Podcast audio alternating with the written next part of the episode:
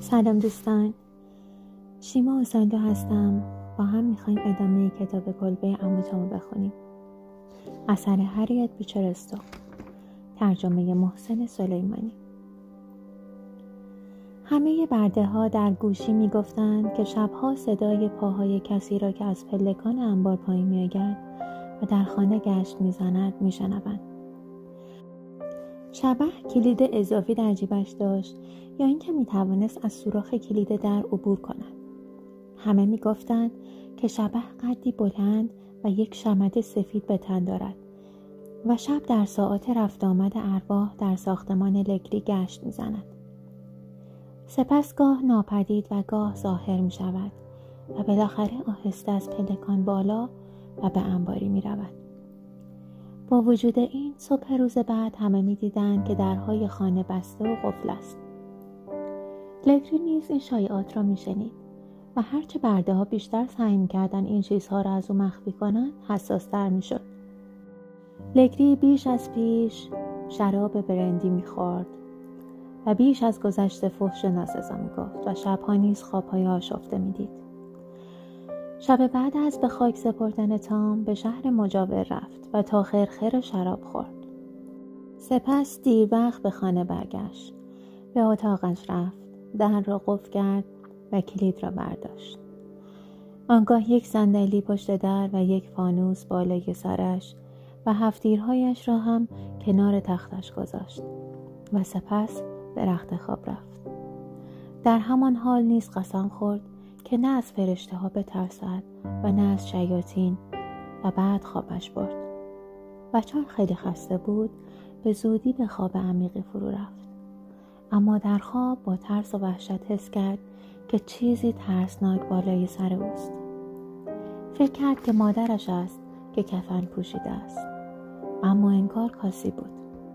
بعد صدای جیغ و ناله های در هم و بر هم شنید. با وجود این می‌دانست که خواب است. سعی کرد بیدار شود و نیمه بیدار شد. مطمئن بود که چیزی داشت وارد اتاقش می‌شد. در داشت باز می‌شد.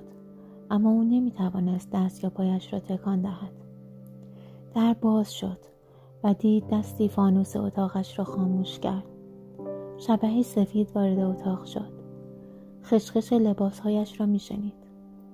شبه بی حرکت کنار تختش ایستاد و دست سردش را روی دست او گذاشت. آنگاه با صدای آهسته سه بار زمزمه کرد. بیا بیا بیا. لگری از وحشت خیس عرق شده بود. اما نفهمید کی و چگونه شبه ناپدید شد. از تخت پایین پرید و به طرف در دوید. در بسته و قفل بود. لگری از هوش رفت و نقش زمین شد. بعد از آن لگری بیش از پیش رو به مشروب خاری آورد و دائم مست بود. به زودی همه جا شایع شد که او مریض شده و در حال مرگ است. لگری هزیا می‌گفت فریاد می‌زد و از اشباهی سخن می‌گفت که هر کس با شنیدن آنها خون در بدنش منجمد می‌شد.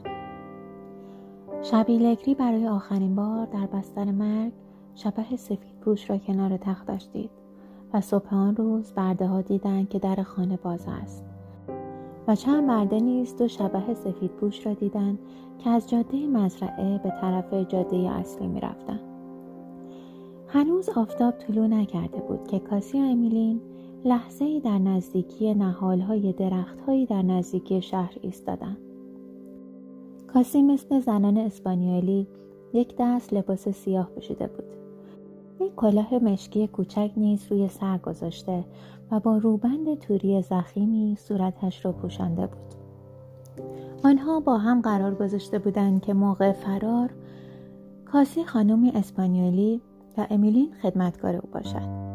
کاسی که از کودکی در خانواده اشرافی بزرگ شده بود نه تنها طرز حرف زدنش بلکه رفتار و حالتش هم مثل اشراف زده ها بود.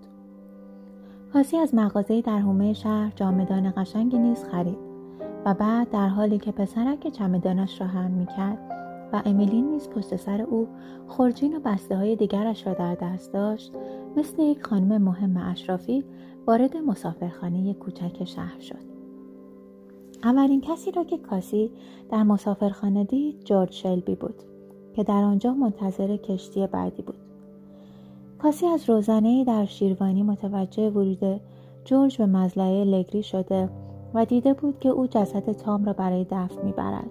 و به علاوه یواشکی حرفهای ها را درباره اینکه جورج کیست و چه نسبتی با تام دارد شنیده بود.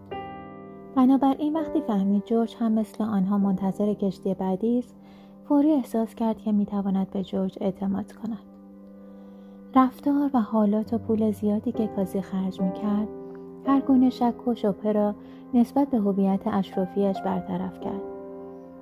اوایل شب کشتی به بندر رسید و جورج شلبی به سبک اهالی کنتاکی با ادب و احترام تمام خانم کاسی را به کشتی برد و اتاق خصوصی مناسبی برای او و خدمتکارش گرفت. اگرچه کاسی به بهانه مریضی در طول سفر در رودخانه ردریور از اتاقش خارج نشد وقتی به رودخانه میسیسیپی رسیدن و جوش فهمید که آن خانم غریبه مثل او به سفر خود ادامه می دهد پیشنهاد کرد که در همان کشتی خودش اتاقی نیز برای آنها بگیرد. سپس آنها سوار کشتی بخار سینسیناتی شدند و به سفرشان به طرف بالای رودخانه ادامه دادند. از همان لحظه که جورج کاسی را دید احساس کرد که وی شبیه کسی است. برای همین مدام بی اختیار به او نگاه می‌کرد. کاسی از نگاه های او نگران و معذب بود چون فکر می‌کرد که جورج به او مشکوک شده است. برای همین تصمیم گرفت که سرنوشت خود را به طور کامل به بلند نظری و خوشقلبی جورج بسپارد و راز فرارش را با او در میان بگذارد. جورج نیز که از صمیم قلب با کسانی که از مزرعه لگری فرار کرده بودند احساس همدردی می‌کرد به او اطمینان داد که برای پشتیبانی از آنها هر کمکی از دستش بر بیاید انجام می‌دهد. در اتاق کناری اتاق کاسی زنی فرانسوی به نام دوتا ساکن بود که با دختر دوازده سالش سفر می‌کرد.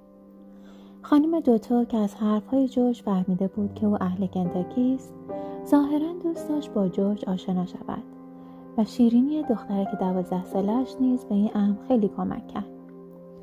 جورج نیز اغلب به خاطر دخترک در اتاق آنها بود و کسی نیز به نرده های حفاظ کشتی لم داده بود و حرفهای آنها را میشنید. خانم دوتو سوالهای دقیقی از کنتاکی می‌کرد و می‌گفت که دوران کودکیش در آنجا زندگی کرده است. جورج وقتی فهمید خانم دوتو قبلا در همسایگی آنها زندگی می‌کرده تعجب کرد و سوالات او نیز معلوم بود که همه افراد و جاهای آن اطراف را می‌شناسد. یک روز خانم دوتا پرسید در همسایگیتان کسی را به نام هریس می‌شناسید؟ جورج گفت یک یارویی به همین اسم در همسایگی ما زندگی می‌کرد اما ما اصلا باش ارتباط نداشتیم. خانم دوتو گفت فکر می‌کنم او برده های زیادی دارد. جورج که تعجب کرده بود گفت بله. آیا او برده دورگهی به نام جورج نداشت؟ آه بله جورج هریس خوب میشناسمش. او با خدمتکار مادرم ازدواج کرد اما با هم فرار کردند و الان در کانادا هستند مادام دوتو گفت فرار کرد؟ خدا رو شکر. سپس بغزش درگید و در حالی که گریه می‌کرد گفت او برادر من است. وقتی او بچه بود مرا به جنوبی ها فروختند مرد نیکوکاری که مرا خریده بود با خودش به جزایر هند غربی برد و مرا آزاد کرد. و بعد هم با من ازدواج کرد. اما چندی پیش شوهرم مرد و من داشتم می‌رفتم کنتاکی که ببینم می‌توانم برادرم را بخرم یا نه. جورج گفت بله شنیده بودم که او از خواهری به نام امیلی صحبت می‌کرد. سپس درباره زیبایی زن جورج هریس و ازدواج او با لیزا مدتی برای خانم دوتو صحبت کرد. خانم دوتو پرسید امیلی در خانه شما به دنیا آمده بود؟ نه پدرم او را در یکی از سفرهایش به نو اورلانس خرید و بعد به عنوان هدیه به مادرم داد.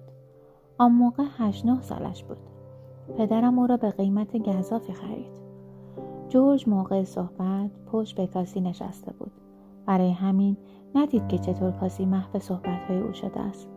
اما در همین موقع کاسی آمد و بازی جورج را گرفت و در حالی که رنگش پریده بود با شوق و ذوق پرسید اسم فروشندهای که امیلی را به پدرتان فروخت می‌دانید؟ به نظرم یک نفر به نام سیمونز بود. حداقل اسم کسی که پای سند فروش را امضا کرده بود این بود. کاسی گفت آه خدای من. و بیهوش کف کابین افتاد. جورج و خانم دوتا از جا پریدن و به کمک کاسی رفتن. اما هیچ کدام نمی توانستند حدس بزنند که چرا کاسی بیهوش شده است؟ وقتی کاسی به هوش آمد رو به دیوار کرد و مثل بچه ها زار زار گریه کرد. چرا که احساس می کرد خداوند به او لطف کرده است و او بار دیگر می تواند دخترش را ببیند. پایان فصل چهل یکم.